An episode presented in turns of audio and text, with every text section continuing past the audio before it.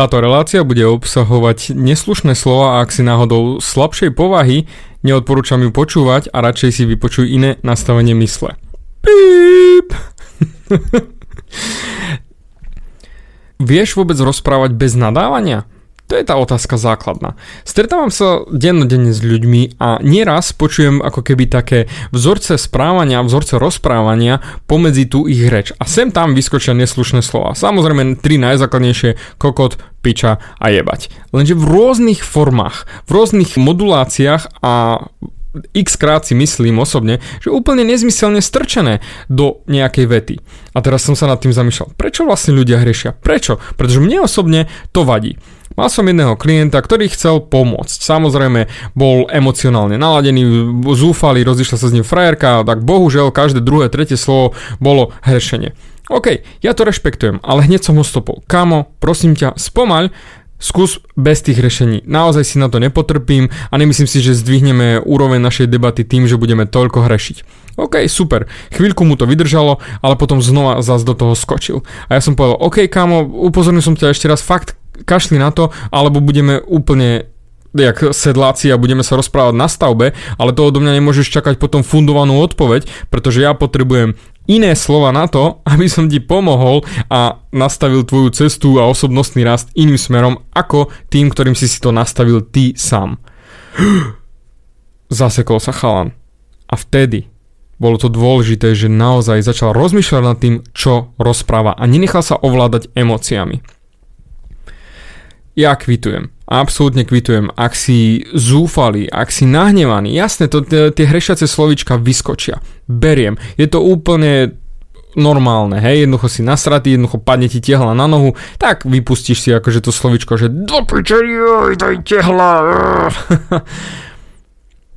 Ale technicky nechal si sa ovládať emóciou a vyskočilo to len tak von z teba, hej, dobre, ako ospravedlníme. Ale ak to používaš len tak v bežnej debate s bežným podtónom, úplne bavíš sa o nákupe alebo o škole alebo niečom podobnom a hneď, jak lúskam prstami, bam, bam, bam, strinaš tieto slova, to hrešenia, hm, skús sa nad tým zamyslieť.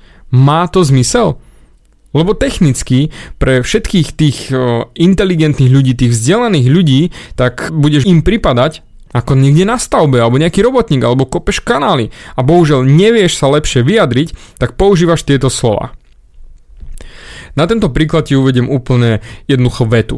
Bol som sa onačiť v rámci mojej práce, aby som vyonačil tú srandu, ktorú potrebujem dostať, aby sme sa mohli konečne onačiť na nový spôsob. To by povedala moja suseda asi takto. Ona používala slovo onačiť už aj tam, kde sa to absolútne nehodilo. Môžeš si namiesto toho hodiť kľudne jebať. a bez problémov akékoľvek iné hrešenie, bam bam bam, nahať si to tam. Ale to je len ukážka nedostatku slovnej kapacity. A chceš byť ty za úplne primitívneho človeka, lebo nevieš sa vyjadriť, tak musíš hrešiť? Dám ti na to jednoduchú radu. Začni čítať knižky. Pretože knižky sú doslova do písmena slovná zásoba, slovné spojenia, ktoré tvoj mozog ešte nepozná. A keď tvoj mozog pozná len konštantné hrešenie, tak nevznikne tam kombináciou tých pár slov niečo nové. Potrebuješ do toho mozgu nadspať nové slova. A tam prichádza tá krása. Ty, keď budeš študovať tieto knižky, keď budeš čítať viac a viac a viac, začnú v tvojej hlave sa kombinovať nové slova, nové významy budú pribúdať, lebo budeš čítať. A zrazu už budeš, aha, mať, ja toto slovo, budem erudovanejší. Aha, to čo bolo? Ú, to je zahraničné nejaké, to sa dá jesť, to je asi sír francúzsky. Budeš vedieť nové slova, ktoré budeš vedieť automaticky aj použiť vo vete, pretože si to niekde čítal.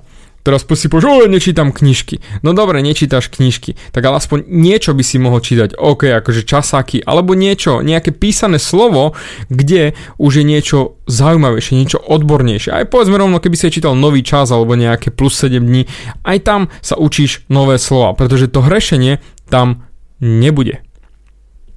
A druhý aspekt, ktorý by mohol byť pre teba zaujímavý, ak ty používaš slova len kvôli tomu, aby ťa mali kamaráti v partii radi, alebo aby si zapasoval do nejakého sociálneho kruhu, hm, zamysli sa, čo ti ten kruh dáva. Ak vy pôjdete vonku na cigaretu, OK, beriem, potrebujete sa refreshnúť, OK, aj keď fajčenie som už riešil, osobne ho nemám rád a utekáš od nejakého problému, od roboty alebo od niečoho, beriem. OK, ale hneď hrešenie, hrešenie, hrešenie, jedno za druhým. Ale potom vôjdete dnu a všetci ste slušáci? Na čo? Mm, aký to má zmysel? Ja keď som bol ešte v Ringeri úplne dávno, keď som bol grafikom, presne takto som sa naučil fajčiť, pretože chcel som niekam patriť.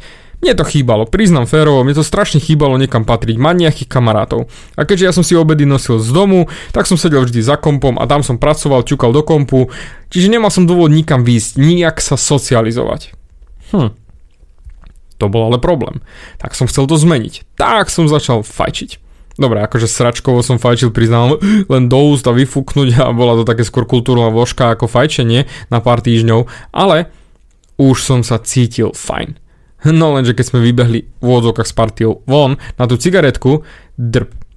Sáme hrešenie, sáme hrešenie. A ja zrazu pozerám redaktori, redaktorky, ktorých poznám, že naozaj majú brutálnu vyjadrovaciu schopnosť, zrazu behom sekundy klesli dole. Wow, a to prečo? A to len kvôli tomu, že chceli niekam patriť, chceli byť ako keby v tej spoločnosti a ten hlavný šéf, čo tam bol, akože to bol úplne cement, ten hrešil. Ten ako keby cigaretový king by som ho nazval pre túto potrebu. On stále hrešil. A keďže všetci tí inteligentní ľudia chceli sa mu prispôsobiť, tiež chceli niekam patriť, chceli byť s ním za dobre, automaticky si zobrali jeho chovanie na seba.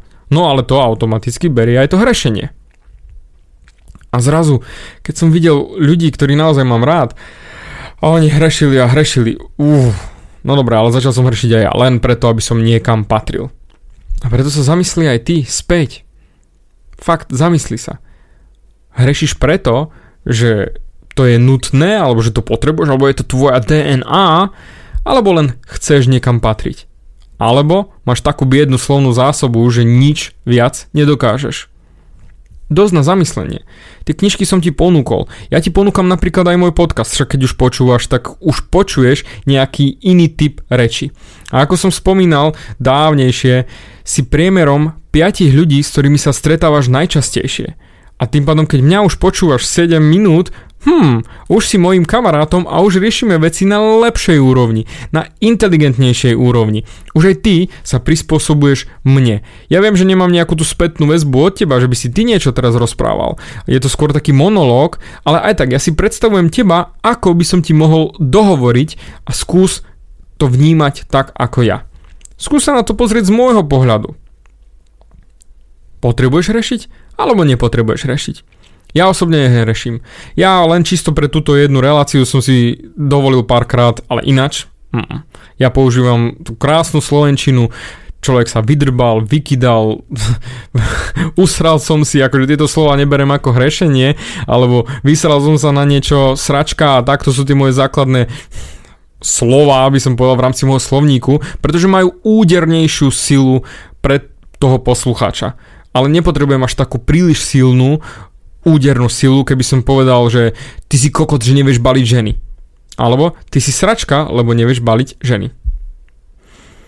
Už obidve vety majú inú údernú silu. Ty si kokot, to je štandardné, ako všade to počuješ, od naozaj tých stavieb až po triedu, aj na úradoch, no jednoducho počuť to všade okolo nás. Ale ty si sračka, hm, to už je zaujímavejšie, to už je niečo, čo už si vieš spojiť s iným systémom, s iným fungovaním. Už je to niečo zaujímavejšie. A takisto aj tvoje vyjadrovanie by mohlo byť zaujímavé, ak začneš používať tie správne slova, tie správne vety, ktoré si načítaš v knižkách alebo napočúvaš na podcastoch a už budeš inteligentnejší. Čím viac slov poznáš, tým si inteligentnejší. Už len z toho dôvodu, že vytváraš nové neurónové spojenia vo svojom mozgu a technicky aj vedecky je dokázané, že tým, že sa učíš nové jazyky, zvyšuješ svoje IQ, že čítaš knižky, zvyšuješ svoje IQ, pretože sa budujú nové neurónové spojenia a tým pádom máš nové kombinácie vo svojom mozgu a tým pádom dvíhaš svoju inteligenciu. Je to tak jednoduché a tak primitívne. A stačí len vyhodiť nadávky a začať hľadať náhradné slova. To znamená vedome rozmýšľať nad tým, čo rozprávaš, čo púšťaš von do tohto sveta. Pretože všetko je bohužiaľ zaznamenané, či už ľuďmi okolo teba, alebo na internete, alebo ako tento podcast bude v digitálnej forme a už je to vonku. A práve preto nechcem, aby po mne ostali len obyčajné nadávky a fajčenie na cigaretovej prestávke. Chcem, aby po mne ostalo niečo luxusné. Chcem, aby po mne ostalo niečo naozaj, k čomu sa oplatí vrátiť. Ja viem, že keď prestanem vysielať, tak zabudneš na mňa za 2-3 týždne, hej, do mesiaca som vyšumený, OK, ale aspoň kým si tu a kým ma počúvaš, budem veľmi, veľmi rád, keď naučíš sa nové veci. A práve preto to robím. Ľudia mi píšu ďakovné maily, ďakovné správy, dávate mi srdiečka ku týmto podcastom. Bože, ja vás za to absolútne by som poobímal všetkých ja si nesmierne cením. Mám počúvanosť 1500 až 2000 týždenne. To je nesmierne. Keby každý si vypočul 10 podcastov, hej, teoreticky, tak to máme 150 ľudí až 200. Však to je plná prednášková miestnosť. Ja keď si to predstavím, že ste tu, tak v žiadnom prípade by som neklesol ani na kvalite podcastu, ani na hrešenie, ani nič podobné, ani žiadnu skratku, pretože vy všetci, čo ma teraz počúvate, ste mi venovali energiu. A hlavne ty. Ty si ma zvolil a počúvaš. A ja som ti za to nesmierne vďačný. A preto v žiadnom prípade nebudem na kvalite klesať, iba stúpať. To ti sľubujem.